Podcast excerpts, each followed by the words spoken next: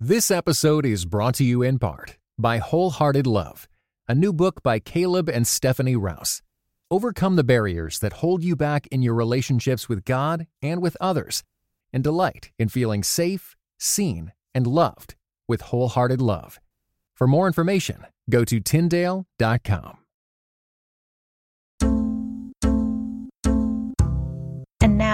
Christ and Pop Culture presents Persuasion with Erin Straza and Hannah Anderson.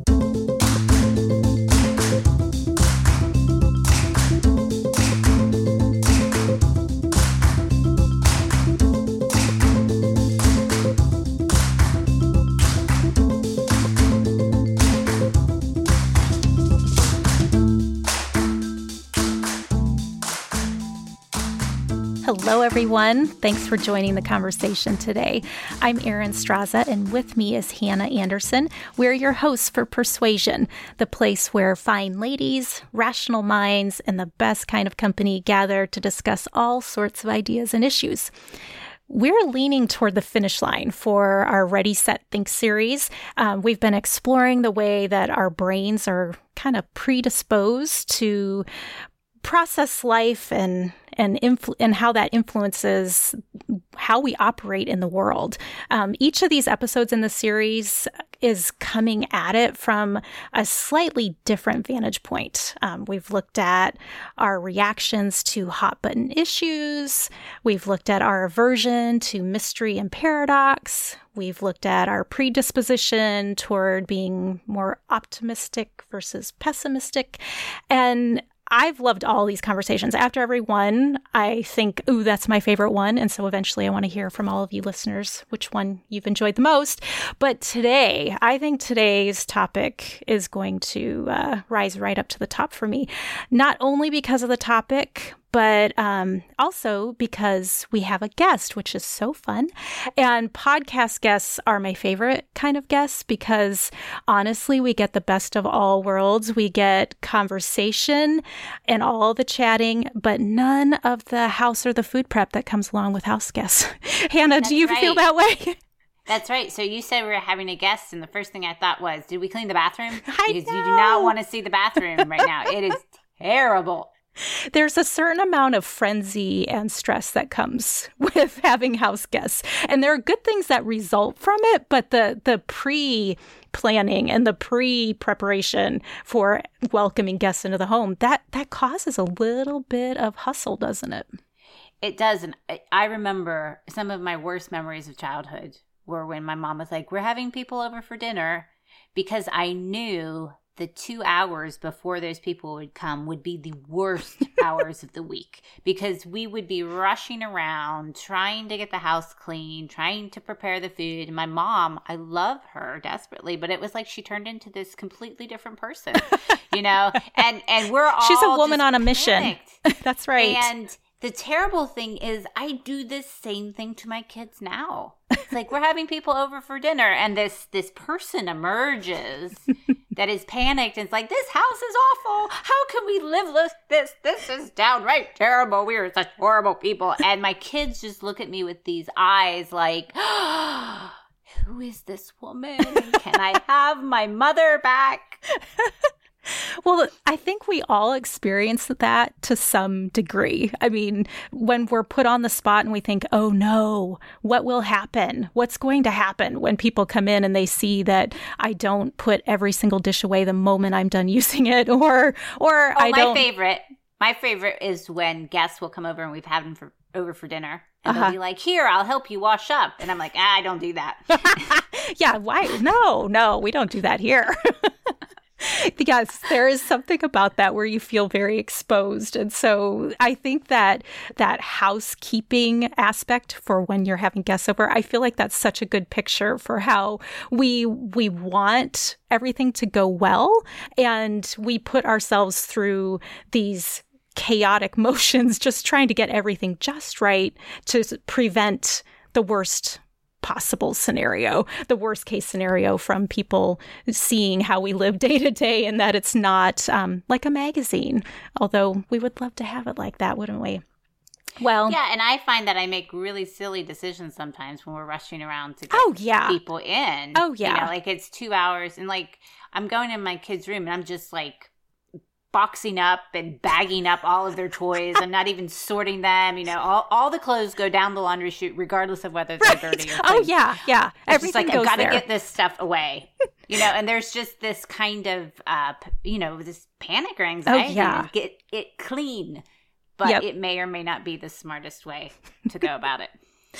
well, this is one of the many reasons why we love to have guests is because there isn't some of that uh, that external racing around. We don't have to do that. But we are so glad that we get to have a guest today because we're going to be talking about how it is that these stressful scenarios and really the stress of life, how it can cause us to become people we don't really care to, care to be regularly, or it causes us to make decisions that we wouldn't normally make, like what you mentioned, Hannah. So we are so thrilled today to have Laura Turner with us. She is a writer based in San Francisco. She lives there with her husband and her son. She is a freelance journalist. She covers topics in religion and politics for outlets like BuzzFeed and The Atlantic and Politico. And as if that's not enough, she is also writing a book about the cultural history of anxiety. So we are so thrilled, Laura, that you are here with us to help sort all of this out. So welcome to Persuasion. Thanks so much for having me. We are so happy to have you as our resident expert here. We would mm-hmm. love to hear a little bit about your background in this area and this topic. And would you be willing to share a little bit about how this became an area of interest for you? Yeah.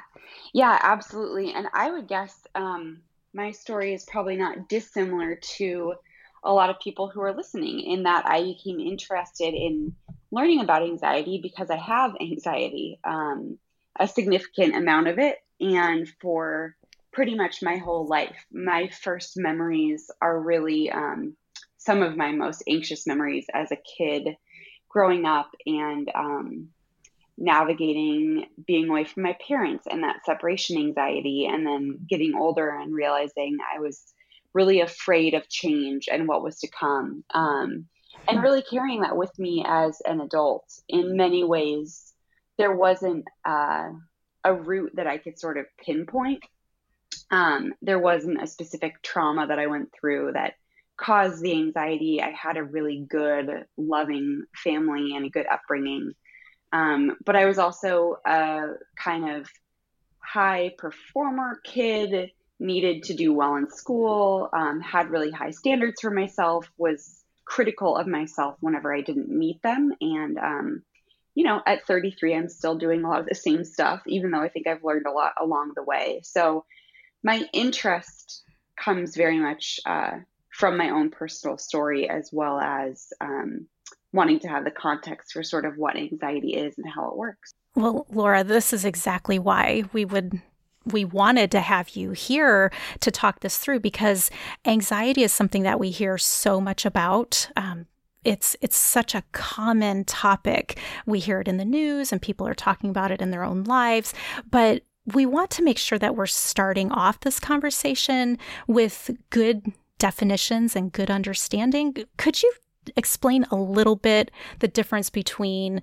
clinical anxiety and maybe the common everyday stress or anxiety that everyone feels? Yeah, yeah, absolutely. I think it's so good and so important to really differentiate um, between these kind of two things. And then at the same time, I also want to say that clinical anxiety and everyday anxiety are on a larger spectrum. So while I think that not everyone has clinical anxiety, everyone who is alive past a certain point can identify with the feeling of being anxious about something or being worried about something. Um, that's just sort of part of the human condition. Um, to be alive is to worry about things, to feel afraid. And I think generally, anxiety or fear is not disordered when it's in proportion to the threat at hand.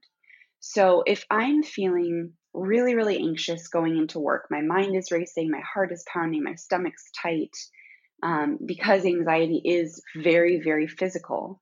um, as much as as we like to think of it as sort of a mental um, illness or disorder, it's it's just as much physical and chemical, um, which is what our minds are as anything. So that's an important sort of groundwork to lay. Um, but if I go into work with all those symptoms, I'm feeling really anxious, and it's the day of my performance review, and I know that that day I'm going to find out if I get a raise or if I get fired. Um, that that's super rational. You know, that is a reasonable response to a threatened outcome where a lot hangs in the balance my ability to pay my rent, my ability to put food on the table, um, my ability to care for my family, um, my future in this job. So I'm I'm afraid, but I have reason to be afraid. Um, if I go into work with that same feeling on your average Wednesday, Thursday, Friday, Monday, Tuesday, you know, every day I go into work, I'm feeling that way. That is disordered anxiety. Um, because on those days, for the most part, um, I don't have big things to fear. I mean, I might there might be a difficult work situation that stretches out for a long time. So that's I'm not talking about that, but in a situation where things are relatively straightforward, um, if I am constantly fearful, afraid, and worried, both in my mind in terms of my thoughts and feeling that in my body, then I I would probably be dealing with some kind of anxiety disorder. And then I think, as probably a lot of you already know, um, anxiety is also, you know, when I talk about that spectrum, um, or in this case, it's pr- probably a better metaphor to use, is it can be an umbrella under which fall a number of different clinical disorders, they would call them. So, like obsessive compulsive disorder has to do with anxiety. Um, people will go through compulsions or have obsessive thoughts because they think that will prepare me for the bad thing coming in the future or ward it off from happening.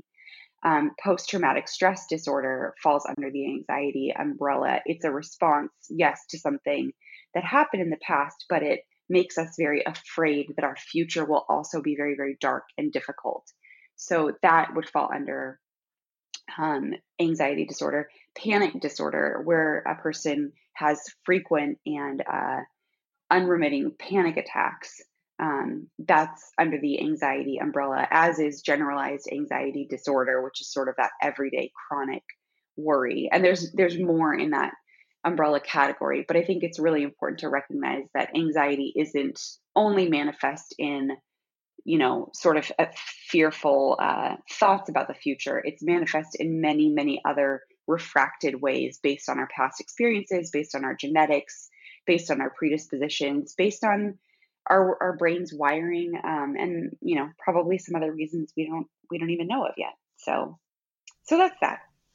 I i really appreciate you making those distinctions and mm-hmm.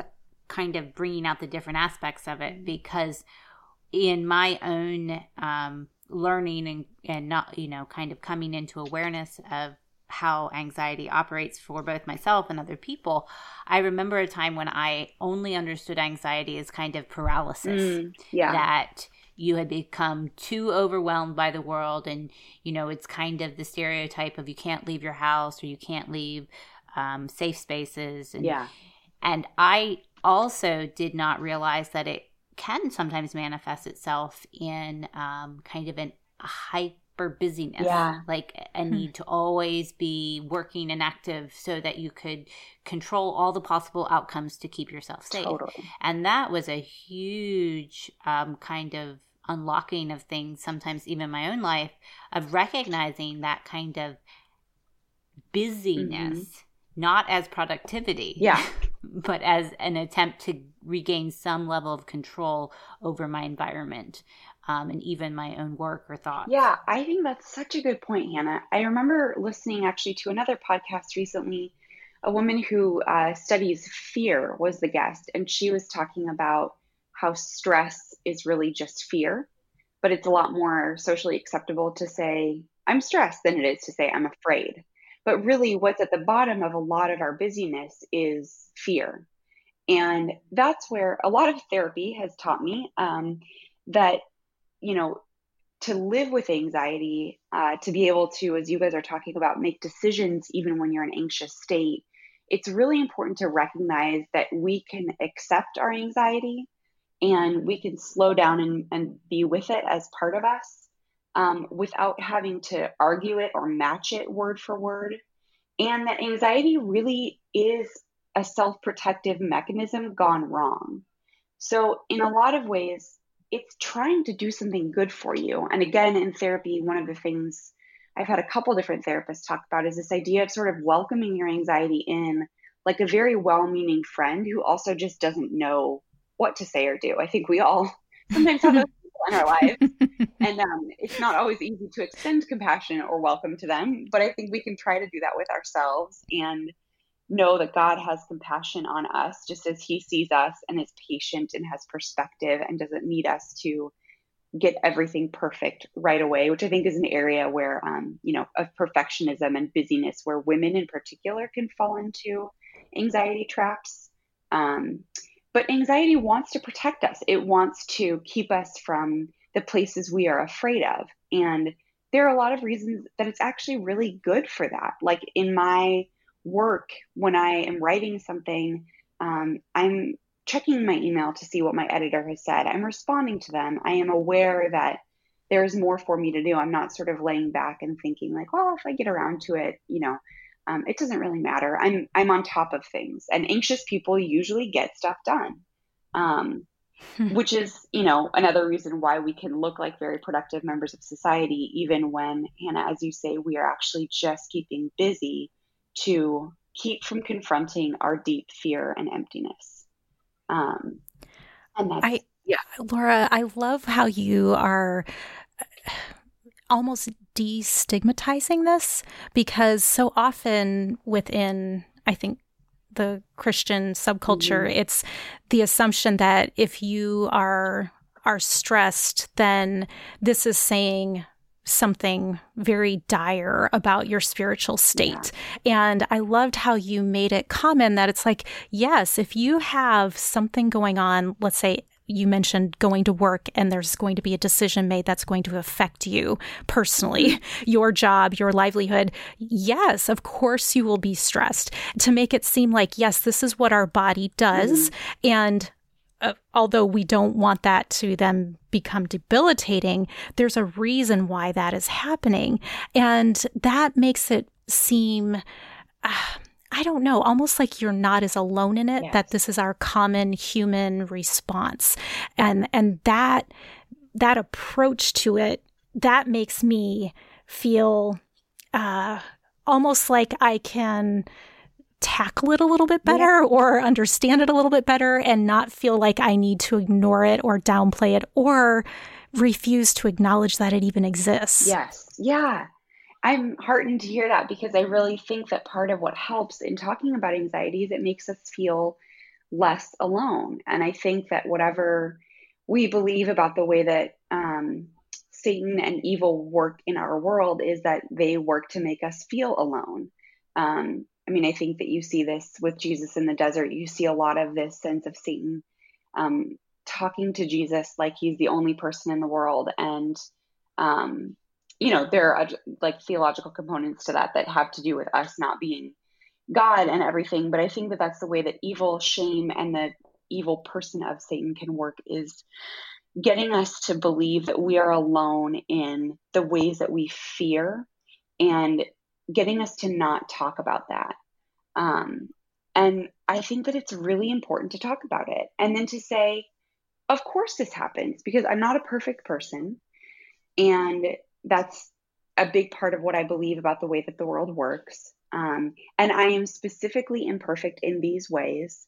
And at the same time, I don't want my anxiety. And I think something that I heard a lot in the church growing up, and I'll, I'll um, you know, I would guess that people who have struggled with anxiety and grew up in churches might have felt this way, is that when when I was young and I would share that I was worried um, with people in the church, I would often get from a small group leader or a friend a really, really well meaning but ultimately harmful, uh, well, you can pray about this more. And once you start to pray, you'll feel God's presence. Or if you have a little more faith, if you trust God more deeply, um, you'll be fine. Everything will turn out okay. And I, I, again, like these people mean well, but they're saying one of the most wrong and ultimately harmful things that can be said. And I think it's really important to point out that there are verses where, I mean, so many places we read in the Bible do not be afraid, or Jesus telling us, do not worry about tomorrow,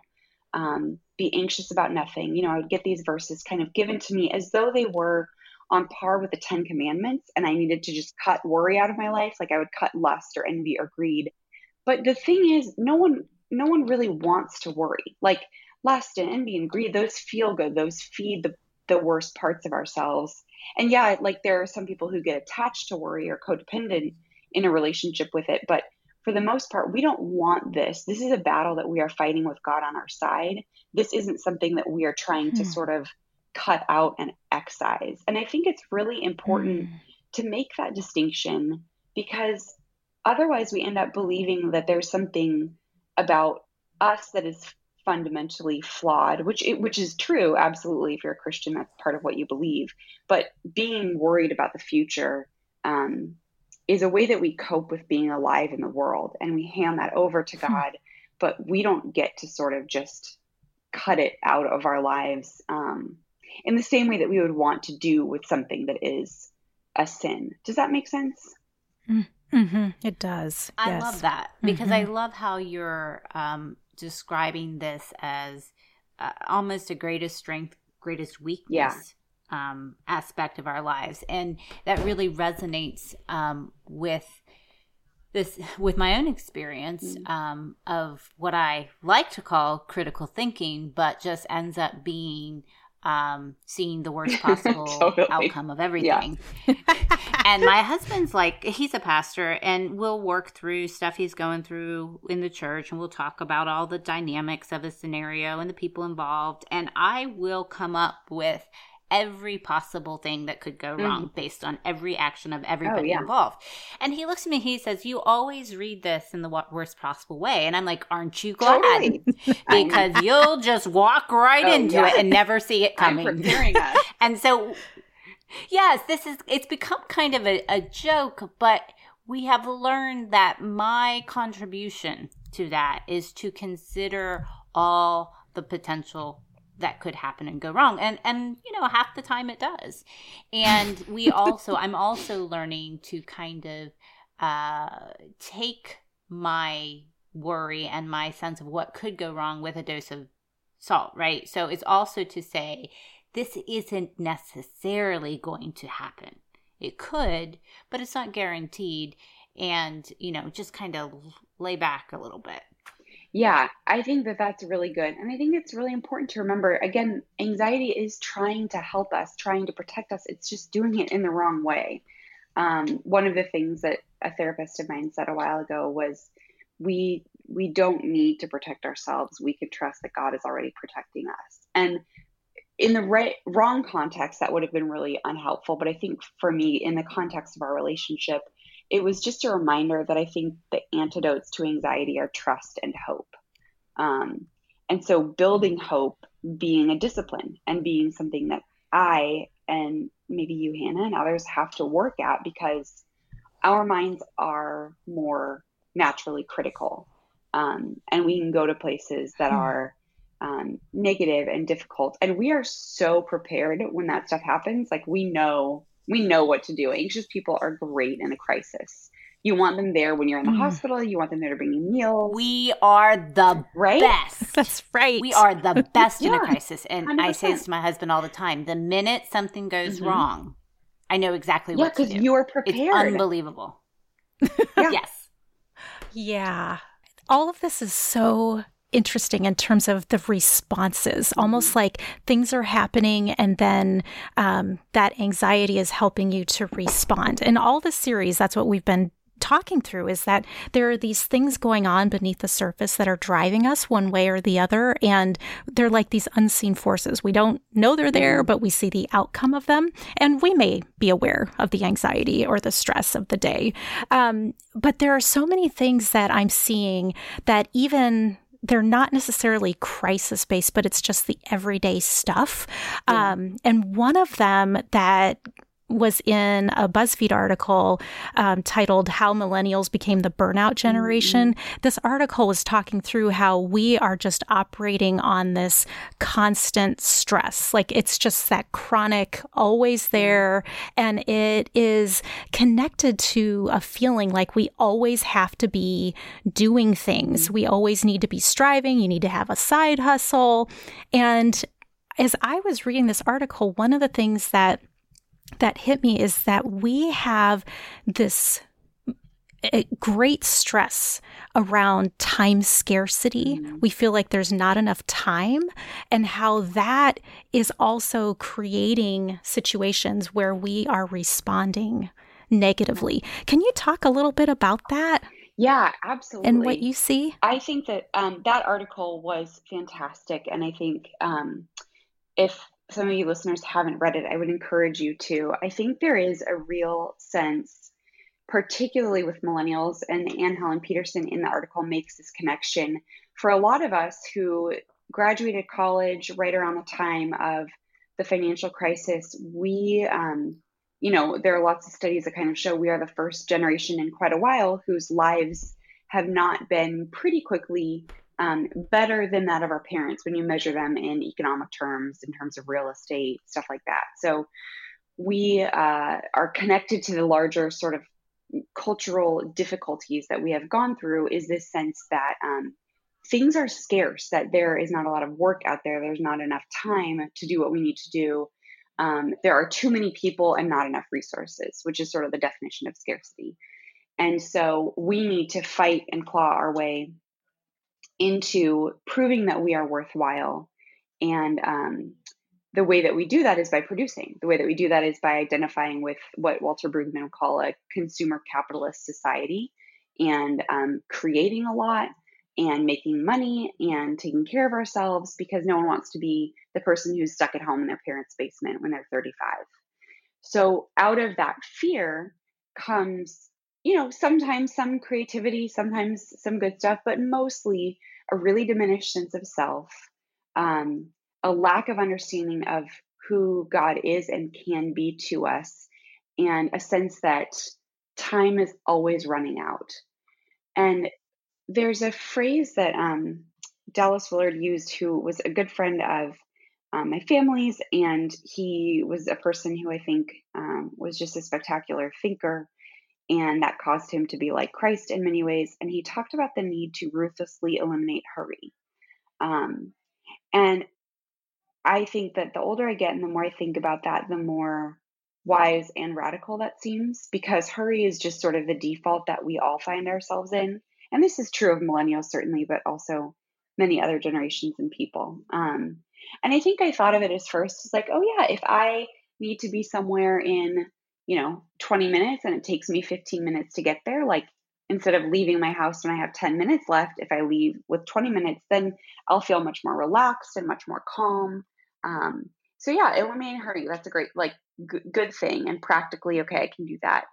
And then last the last couple of years when i found myself going through a really really hard season of um, trying to get pregnant i had three miscarriages in nine months including one that was pretty late along and it was just a really it was a, an awful time of life. And i still live with that and hold it in some ways although um, i have a really great and fat nine month old son who i love and that is you know a huge gift but still that feeling of those three miscarriages is in me. And at that point especially at the end of the third one i would have done anything to have anyone tell me how things were going to play out not like I need a guarantee that I'm going to have a baby, although that would have been great. Like I just need to know, I need certainty. And I think that the wisest people I know can release their need for certainty. Um, but the more anxious we are, the more we feel like we need certainty. And life is not a, a game where you get certainty at the end or or at any place along the way. And i think that's this is a little bit of a side note but i think some of the um, again particularly for women if we look at uh, this sort of like instagram influencer like the mom who's got her kids and there was some mom i was looking at the other day on instagram and she had like her kid and it was this beautifully staged photo shoot and then there was some line about how like I had, you know, I was home alone with you, my baby, and you had a blowout and everything was so, so messy, but I love you still. And you're like reading these words, but then the picture is like a professionally staged photograph. The lighting's great. Like the mom's hair is done. She's got a perfect outfit on. She's got the baby, which is great. Like that's fine. Let's, can we just call that what it is? Because I think comparison breeds anxiety because then we feel like we have to be like the other person. So she's writing these words that are like vulnerable and reflective of the life of a new parent. But in in the image and what we're seeing it's perfection. And i don't know how like i see that and my brain doesn't know how to make sense of that cognitive dissonance. So i just think well i should be different. I need to be different. I need to be certain. I need to know that people admire me. I need to know that i'm special. I need to know that i'm secure. And um, we're not going to find that on instagram. It's hard enough to find that if i'm like reading my bible and praying regularly so I think that that's another area where there's a lot of room for growth for me personally. Um, in conversations with people, I think taking the first step to be vulnerable is one of the best ways we can overcome anxiety. There's a lot of Brene Brown stuff out there that's great about that. And I think to lead in conversation for me and say, I struggle with anxiety, I have had these miscarriages, it has been very hard, I am not over it what do I do? That like those are specific and concrete ways that I fight against the stronghold of anxiety in my life. I really appreciate you linking that back to the way we move in social media and online and a couple things struck me particularly that you said you know with a scarcity mindset, there is the need to prove ourselves and prove that we're valuable and prove that we deserve the resources. So, some of the yeah. need to present this kind of perfect image is both to prove to ourselves and to prove to other people that worth and value. And it reminded me as well that the people I don't clean my house for mm. are the people I'm safe yeah. with. Yeah. The mm-hmm. people that I know they can come in and see my filthy bathroom and we're still yeah. good and their sense of who I am and my value has not been affected in the least yeah. for them. And I think that's so fascinating that we use that language of I'm safe with you or you're safe with me and extending that to people I think would go a long way to cut through um, all this signaling that we do for each yeah. other. Um, it, it does feel like we are all in this desperate attempt to reach a place of safety and that sense that we're okay, but it does become almost this kind of performance this cycle of performance and and i do i feel that same way as you describe we're just like oh honey honey mm-hmm. honey it's okay you're safe it's okay totally. you can put the bad picture up it's yeah. okay yeah I think that's hugely important. And it's important for us all to acknowledge the ways that we are specifically imperfect. And I think, you know, the the people who can come into your house and see it as a mess and still like that should be everybody. There should be nobody who can't come in and see like the real vulnerability isn't it's underneath that, but it takes time and you have to build trust with people um to get into that place. And I think something that's really helped me a lot in the way I think about anxiety, um, or someone rather, is um, this, you know, depressive uh, Danish philosopher who I'm sure you guys have read and talked about before. But I think a lot about um, Soren Kierkegaard's work on anxiety. And I think a lot about anxiety as suffering and anxiety as angst or dread, which Kierkegaard wasn't the first person to talk about. I mean, this stuff is in Job, this stuff is in Lamentations, it's all over the Old Testament as well. But Kierkegaard has a book that was called The Concept of Dread or The Concept of Anxiety, depending on kind of how you parse it. And um, one of the things he says in it that is continually so wild to me and amazing and helpful is he suggests that anxiety actually predates and presupposes sin. So I'm going to try to explain this well. I'm, I'm, you know, uh, no Danish philosopher, but I am alive and he's not. So, so I have that. Um, so I, I think that the basic kind of understanding is that Kierkegaard is saying in the Bible, in the beginning, there's Adam, there's Eve, there's a garden, there's God saying, "Hey, don't eat from this tree. You can eat from anything else. You can you can have everything that you want. It's all yours, just not this tree." Um, so already, in a weird way, uh, God is giving in this mysterious way, God is giving free will to people who he created. Um, even before the fall, there's a choice to be made. And what Kierkegaard says in his book is that Adam had not no no framework for what is good and what is evil. So he wasn't thinking like if I do this, it is the wrong thing to do and God will be mad at me, although he did have some kind of sense of responsibility. But he he, he knew that um, he was free. He knew that he had the ability to make a decision. Um, and that that freedom is really the root of our anxiety. And so without anxiety in a way, we don't have true freedom. Um, again, this isn't like I'm not saying this is like the most theologically sound thing I've ever heard. It's kind of worth thinking about and tossing around. But to me, it's incredibly helpful because I need to look for what is good in my anxiety, what is helpful, how does it draw me to God instead of away from God.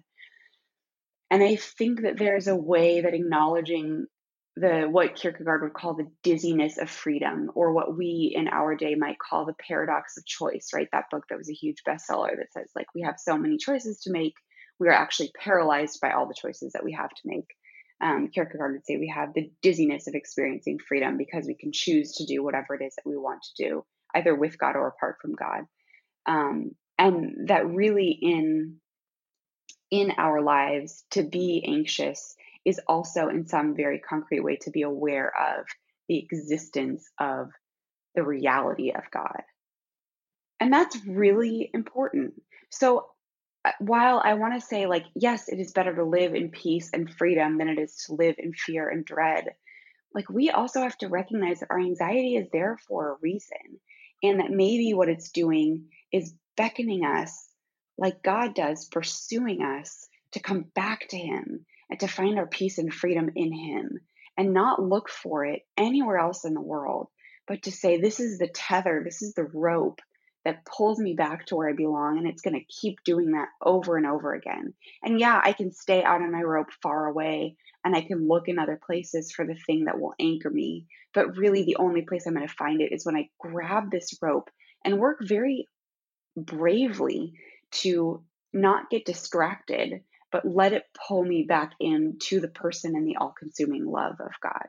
That is so hopeful and so um, relieving, almost like, again, framing up the purpose and um, the the beauty side of being connected to God, even in the midst of our weakness. Laura, that was so perfectly said. So I feel like that's the the right note to close out our conversation. We could go on and on. I've so appreciated your expertise and your contribution here. I know our listeners will love it. And we will make sure that we get all the links to where people can read more about your work and your thoughts. We'll get all that in our show notes. But thank you so much for being on Persuasion. We really appreciate your time and your contribution here. Well, that's it for today's episode. We have just one more in the works for you to close out this series, and we want to make sure that you catch all the other conversations. There was Thinking It Through, Thinking Twice with Jen Pollock Michel, Good Thinking, Thinking Creatively, and Thinking Together. And after you've processed all of that great conversation, we would love to have you join in as well. Yes, you can come on out and join us on Twitter at Persuasion CAPC, and you can always join us in the members forum if you are a member of Christ and Pop Culture. If not, you can become a member for just $5 a month and enjoy all the conversations that happen in that forum, but also know that you're supporting um, the articles and the podcast and all the good work that is be do- being done by the folks at Christ and Pop Culture. We want to give a shout out to Jonathan Clausen. He produces Persuasion and all the other shows in our network. You can give them a listen at christandpopculture.com or search for Christ and Pop Culture in iTunes. We do appreciate all of you for listening to Persuasion, and we will catch you next time. You have been listening to Persuasion with Erin Straza and Hannah Anderson an official production of the Christ and Pop Culture Podcast Network. Please rate and review the show in iTunes and check out our other shows at christandpopculture.com slash network. Theme music by Maiden Name.